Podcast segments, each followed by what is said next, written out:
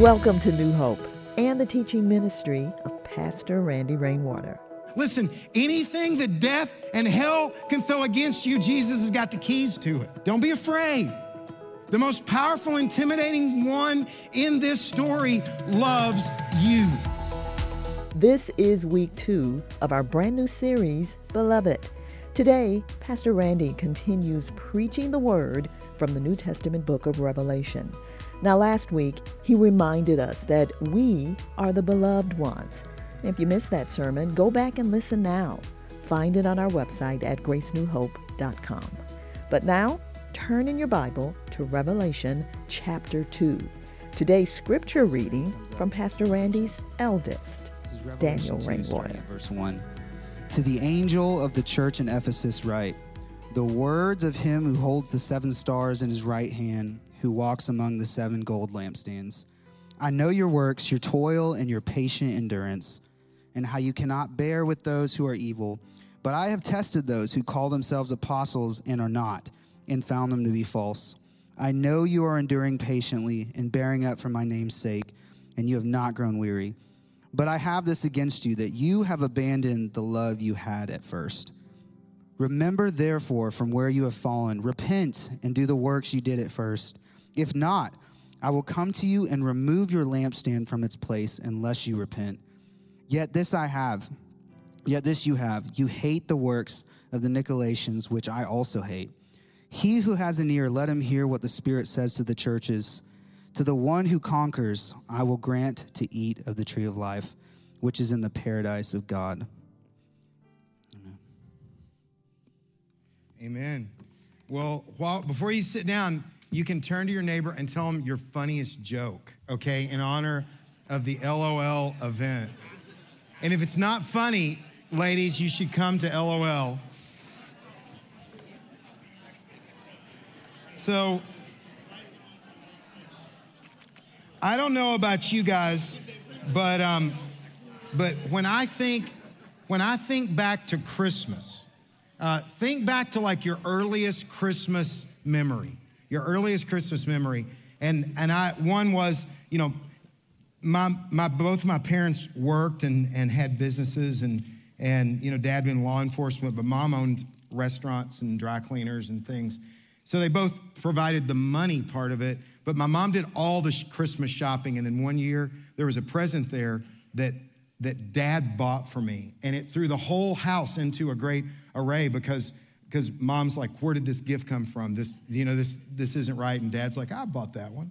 I remember that one. Um, I remember everyone coming over, but I have a vivid memory of seeing the, the black and white version of Dickens' uh, A Christmas Carol for the first time scared me to death.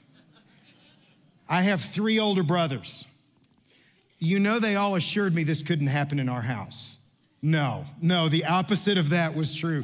They all assured me that tonight, on Christmas Eve, this was going to happen to me. It's a real thing, Randy. This is real.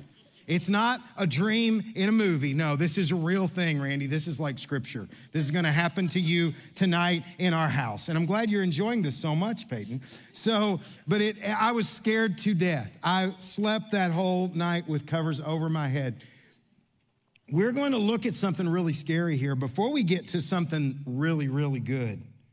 Revelation, uh, we looked last week of that which has been, that Jesus has come, has died for us, has redeemed us. That I said last week, go through life as the beloved. Let that be the voice, the, the character that you play in life is I'm the beloved one. I want you to just, in your mind right now, if we were Pentecostal church, I'd have you say it out loud. Um, and if you want to, you can, but I just want you to just in your mind, I'm the beloved one. I just, just know that. Just, just go through life with that. When, when you're checking out at the grocery store and it doesn't feel like you're the beloved one, I'm the beloved one. When, when you're paying your taxes, I'm the beloved one.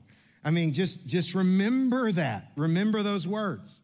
That's the, that's the past. We're, we're now, though, in, in the present. Look, look at verse 12. Then I turned to see the voice that's speaking to me, and on turning, I saw seven gold lampstands in the midst of the lampstands was one who was like a son of man, clothed with a long robe and a golden sash around his chest. Nothing scary about this. The hairs of his head were white, like white wool, like snow. Nothing really scary about that. I like hair. His eyes were like a flame of fire. This is getting a little weird. His feet were like burnished bronze refined in a furnace. His voice was like the roar of many waters. In his right hand, he held seven stars. From his mouth came a sharp two edged sword, and his face was like the sun shining in full strength.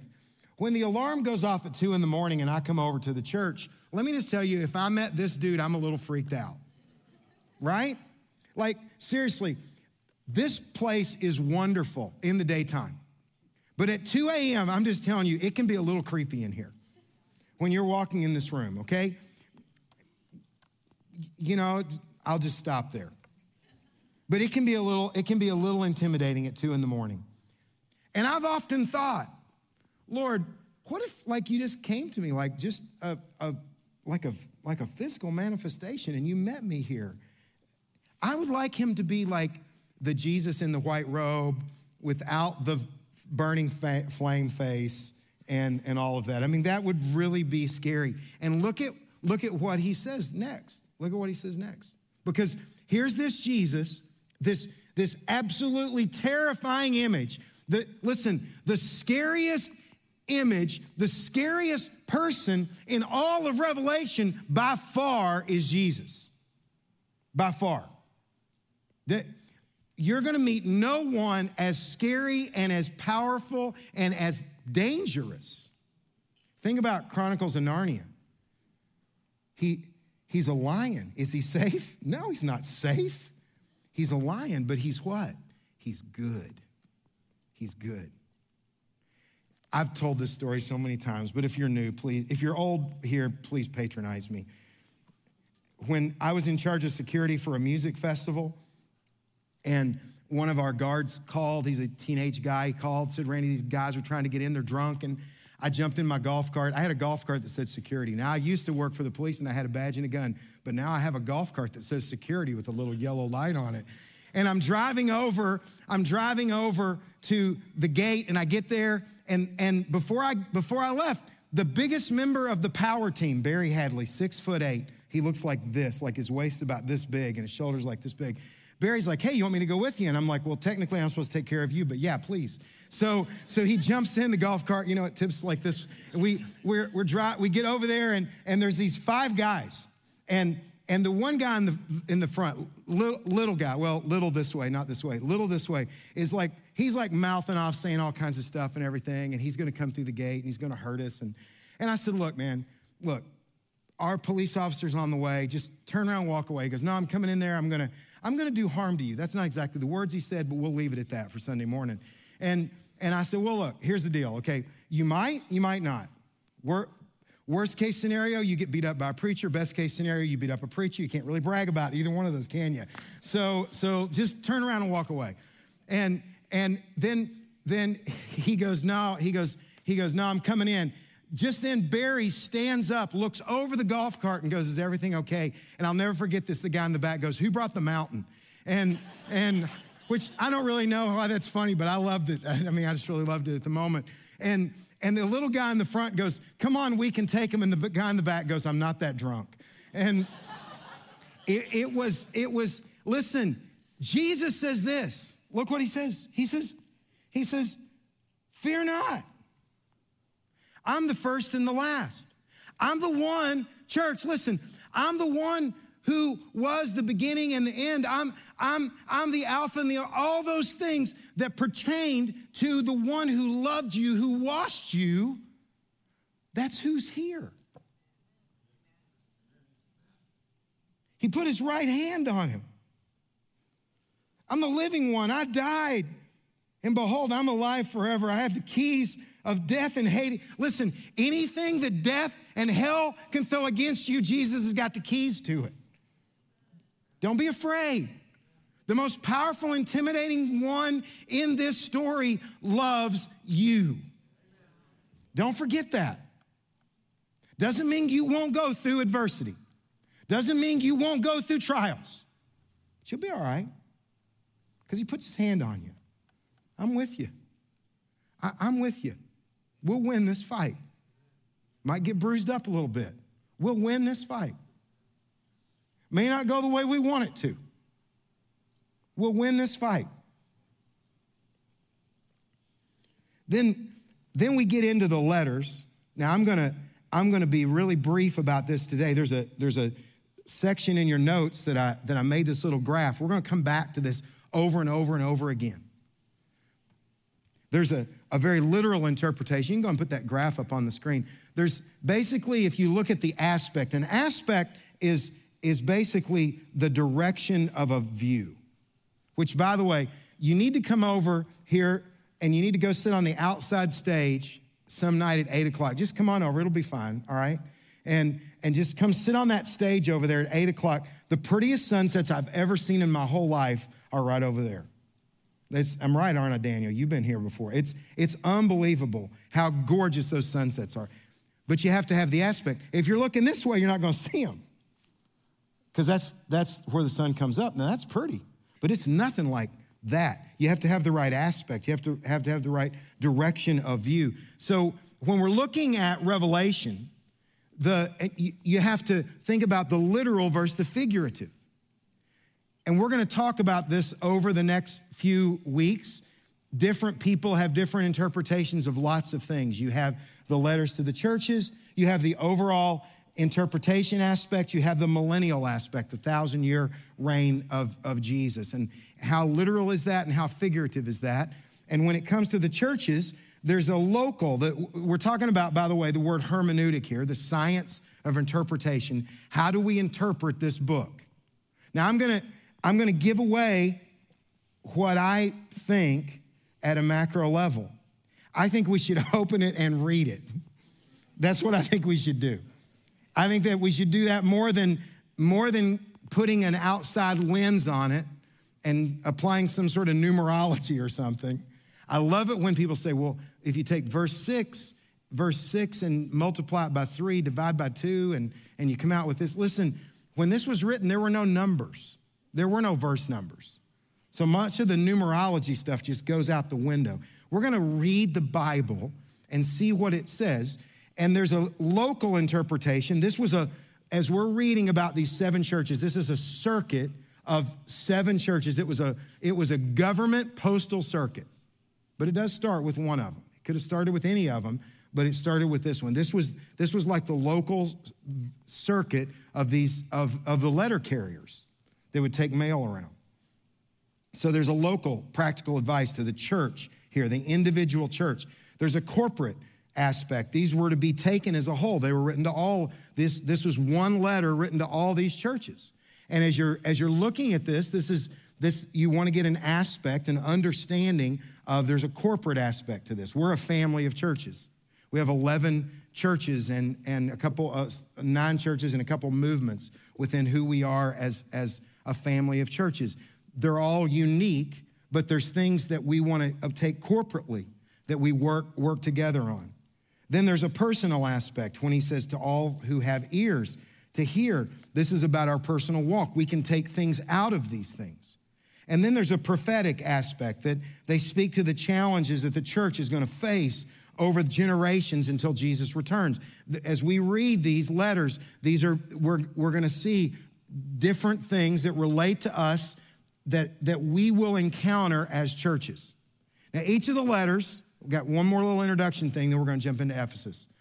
Each of the letters has four parts to it. Essentially, every letter has four parts, except the last letter doesn't start with this first part, and that's a positive affirmation.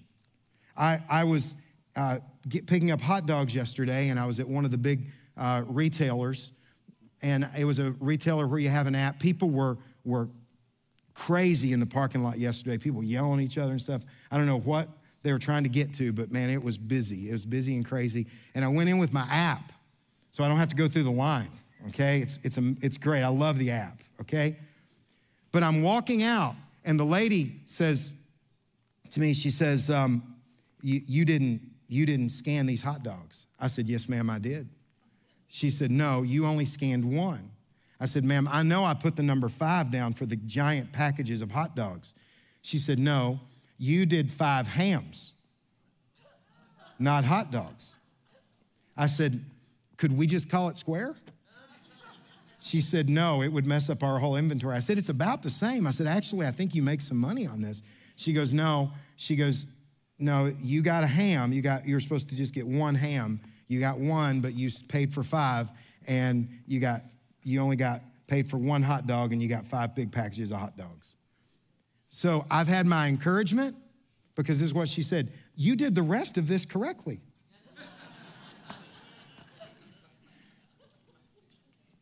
And then she said those dreaded words You're going to have to go to the customer service desk and work this out. oh, man. There is a Hades. This also gives you an eternal kingdom admonition. Tells us about who we are as a people and what we're supposed to be. And then the last thing is you're going to get a unique view of who Jesus is. Sometimes you got to look close but you're going to get a unique view of who Jesus is. Let's, let's jump into Ephesus. Chapter 2, verse 1. To the angel of the church in Ephesus, write the words of him who holds the seven stars. That's, that's the leaders of these churches. In his right hand, who walks among the seven gold lampstands. The gold lampstand is the church. He said that. That's what the lampstands are. He's interpreted for you. A lot of times when you're trying to interpret Revelation, just look and see what it says. He interprets it. That's the lampstand. That's, that's what gives the light. That it's giving light to all that's around it. A lampstand, you know, Lumiere is not there just to serve Lumiere. Lumiere is there to serve the castle. So, so this is about giving light to the area that's around it. But look where Jesus is. What's he doing? What's the verb? Who what? Who, it's right there. Who walks. He's in the presence of the church. I just want to encourage you. I know that we're in a generation where people are pursuing God on their own. Thank you for being a part of the church, whether you're in this room or you've brought the church into your living room. But don't walk away from each other. Don't walk away from each other. Because this is where Jesus is. Jesus walks among those lampstands. This is where you're going to see him work in power. He says, I know your works and your toil. This is, this is a church that is, that is working hard. Ephesus was this church that was led by the Apostle John at one point. So John's writing to a church that he has a lot of emotional connection to. Paul was there for two and a half years. This was, this was a significant city. They, they, had, they had amazing cultural aspects to them. There was the agora or the agora, depending on if you're from the north or the south, that was a, that was a place of where it was like the Mall of Georgia on steroids. And you would go in and they would sell food and, and, and goods from all around the world. And people would travel because Ephesus was a port city. They would travel there to, to buy things. The, the, it was, they had amazing libraries. Some of the greatest libraries of the ancient Near East was, and Asia Minor, sorry, was, was there. This was an amazing place. There were temples, the most significant being the temple of Artemis. There's a picture of it in your, in your notes. And, but there were 14 other temples there to all kinds of gods. The um, temple of Artemis, and you can read about this in Acts 18, was, was an amazing place by the way it was built. It was a football field and a half long, it was a football field wide massive columns, one of the seven ancient wonders of the world. People would travel there. This was a bucket list place to go to if you lived in Asia Minor. You wanted to go see the Temple of Artemis. But it was also spiritually a very dark place, in addition to being this, this pagan god filled with prostitutes, male and female. That was a part of the worship. And you say, well, as a Christian, it would be easy. You just don't go. It was also where the bank was.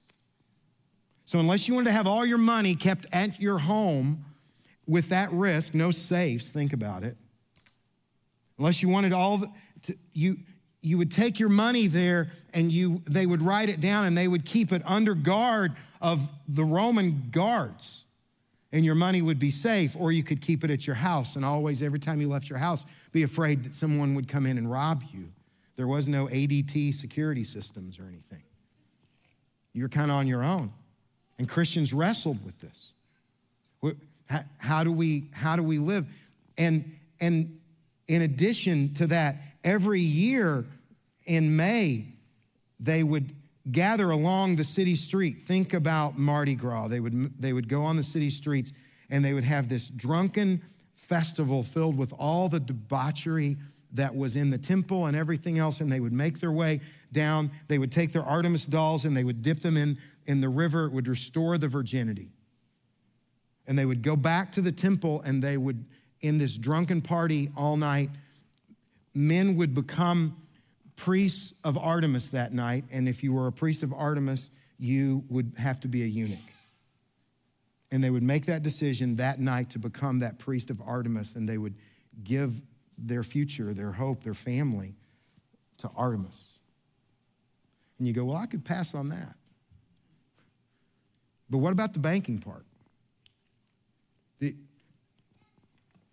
it, gets, it gets more intense, though, because to, in Ephesus, it was, it was a special city because it was essential, essentially where the presidential library of two emperors were. Augustus and Domitian had temples there.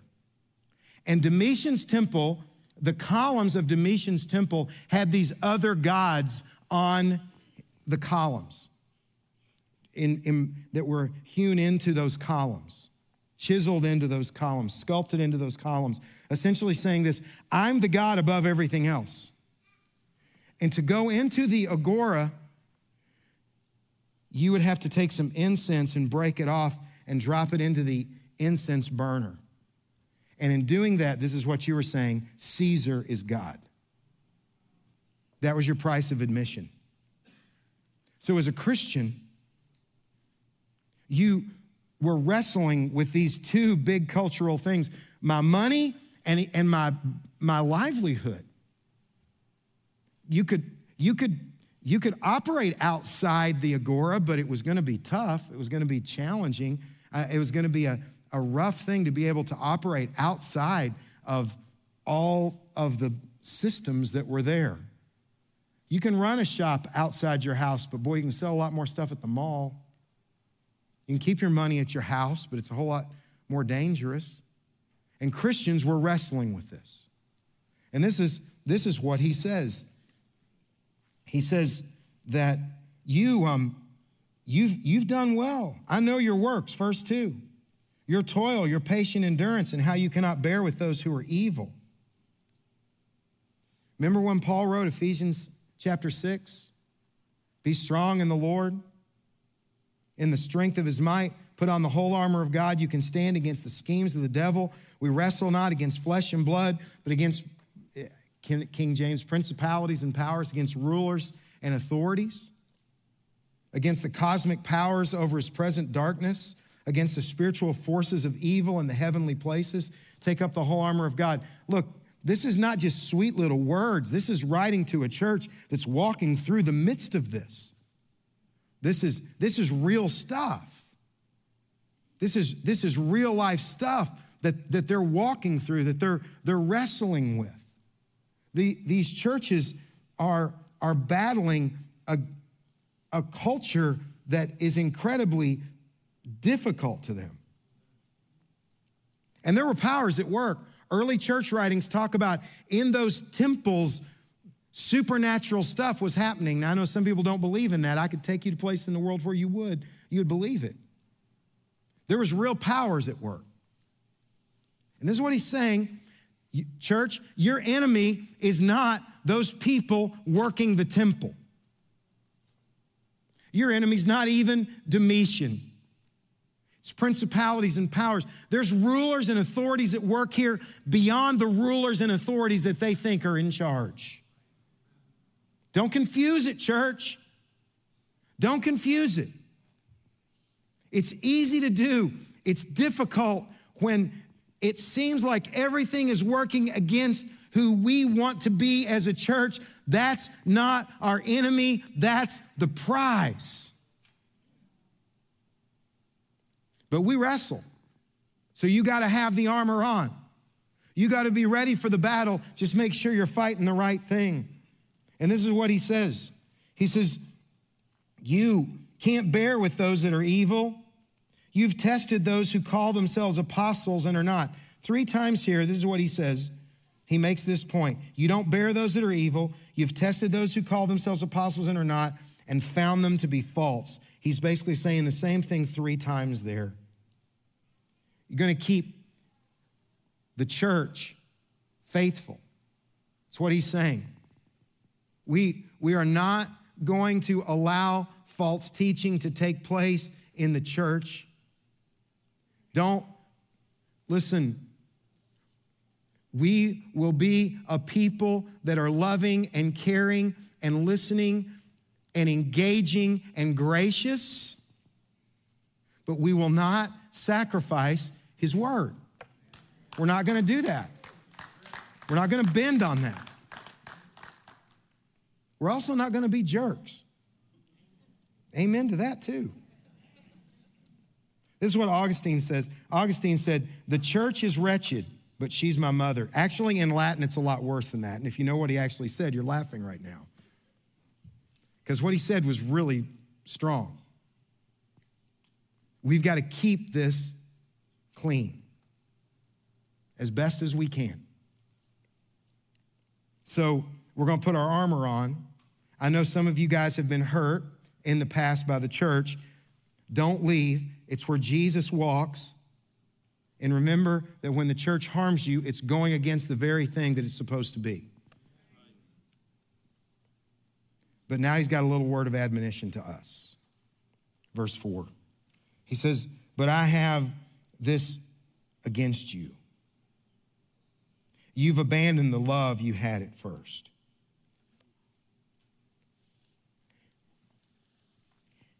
When I was a youth pastor, this was an easy thing because kids would grow up and they would graduate. And to be honest, nobody really left our youth group.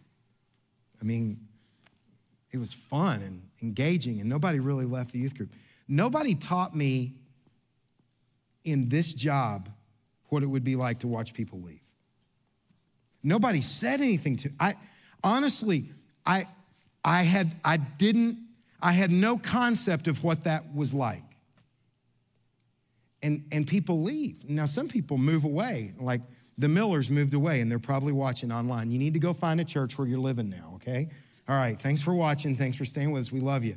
But like, you know, they came in and we prayed over them because they moved an hour away because they bought land and and it was and it was they, we cried together and and it was wonderful.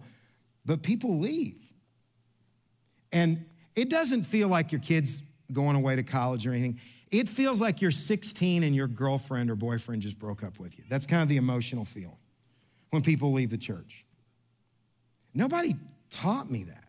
I you know, and you, you marry their kids and you bury their parents and they leave. They get mad about something and leave.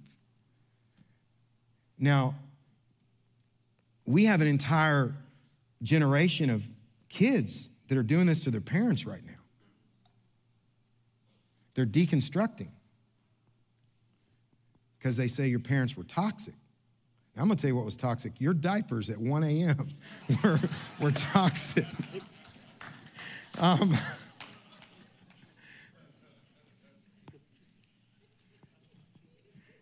you, you're, you're causing me to not have a place of rest. Yeah, you for years, you know? You know, you don't sleep when they're little and then you don't sleep when they're teenagers, right? And we need to we need to be the people God's called us to be. But I know, like, man, I know a lot of people live their days concerned that um, that their kids are going to walk away from them, scared to death about that. And I'm not saying that you don't have to have boundaries, and all of us have parents that we have to be careful with and all that and stuff. But um, but if you can, love your parents. If you can, because you're going to be a parent one day. My dad used to tell me this story. I didn't fully understand it until I got older. He said there was this culture, and, and in this culture, um, when people got old, they took them out in the woods and they left them. And and this dad was taking his dad out into the woods to leave him and and this little boy came up and said daddy i need to go with you and he said No, you don't want to do this, son. He goes, No, I need to go with you. And he goes, Why do you want to go? And he goes, Well, I need to know where to take you.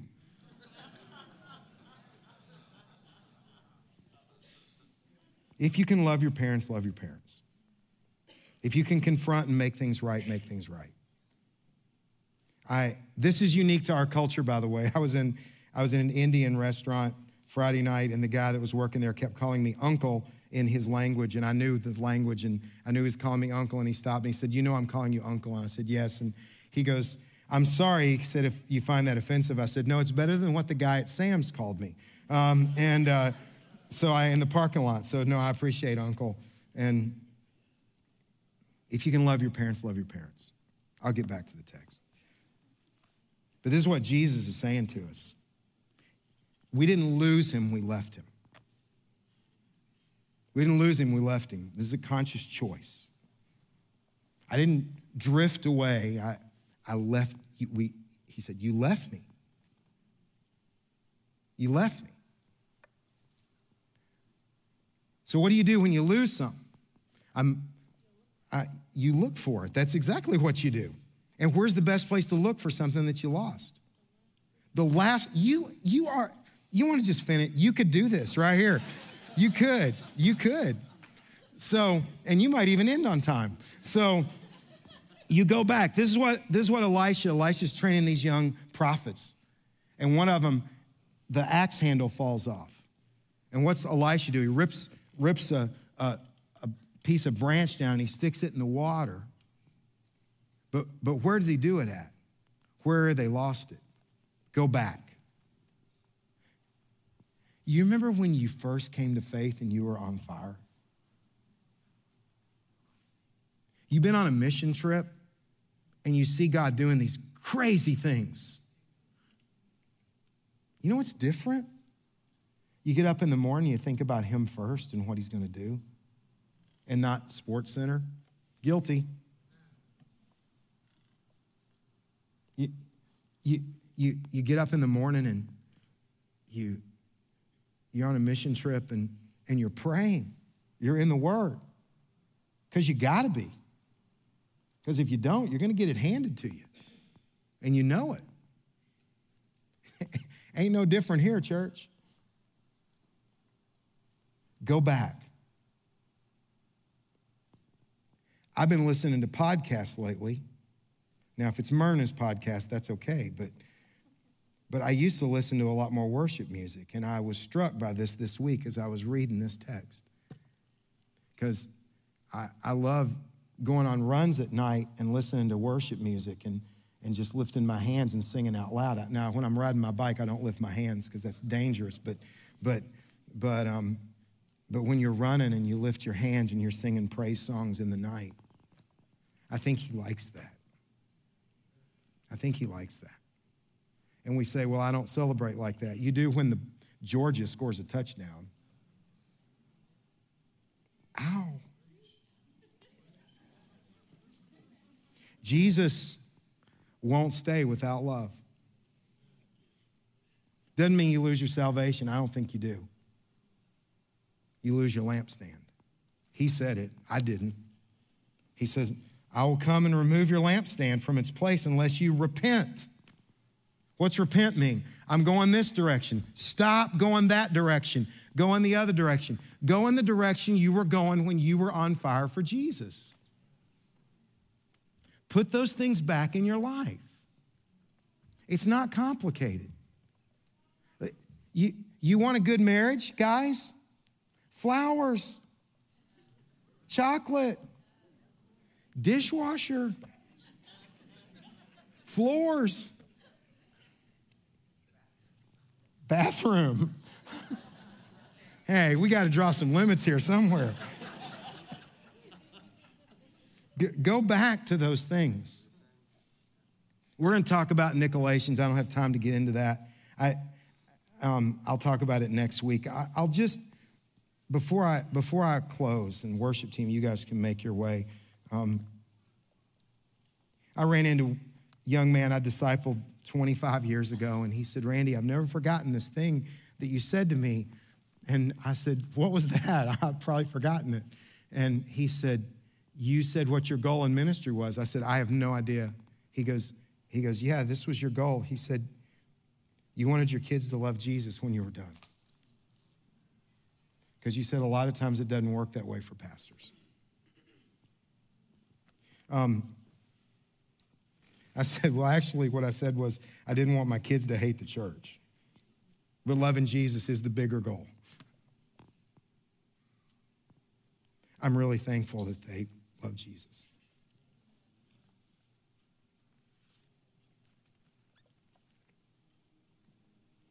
I don't think, though, it's just me and Anita. I talk a lot about my mom and dad. Anita's parents have done this thing faithfully, and they've done their ministry faithful, and their house is modest, and, and dad's never written books, but they love Jesus. And anybody that's around them would know that. It's infectious, church. He who has an ear, let him hear what the Spirit says to the churches. Stand up, church. I'm almost done. To the one who conquers, I will grant to eat of the tree of life, which is in the paradise of God. The one who conquers. That's you. You're the conquering beloved. You're the conquering beloved. And he is the one, here's the unique identity. That's your identity. Here's his identity. He's the one who can give you the tree of life. He's the one can give you this, this, you can eat of the tree of life in the paradise of God. At the temple of Artemis, there was this giant tree, and if you were gonna have a baby, man or woman, you had to go touch that tree. To not touch that tree was a huge cultural loss. But of course, believers couldn't do that. They lost out. The paradisio of of Domitian was where everybody went that was important. And to get invited to the Paradisio would be like being invited to dinner in the presidential rose garden. And the plates would be out and it would be the finest meal. And, and, you, and you would be in the paper the next day of, of you or Josh was there in the presidential rose garden having dinner. He's important, he really matters. And to a church that can't go into the bank and can't go into the agora and is giving up all that it is, this is what he says Listen, I have something for you that's better than all that. You're gonna eat of the tree of life. You ain't gonna touch it, you're gonna eat it. And you're not gonna do it there in the temple of Artemis, you're gonna do it in the paradise but it ain't Domitian because Domitian isn't going to be emperor after 96, but God is going to be God after 96. And you're going to be in his paradise. You'll eat of the tree of life in the paradise of God, this great reward. In 262, the Goths came in and they destroyed the temple of Artemis. There's one column left. That's all that's left now is one column. There's a picture in your notes. It's all gone, except for that one column.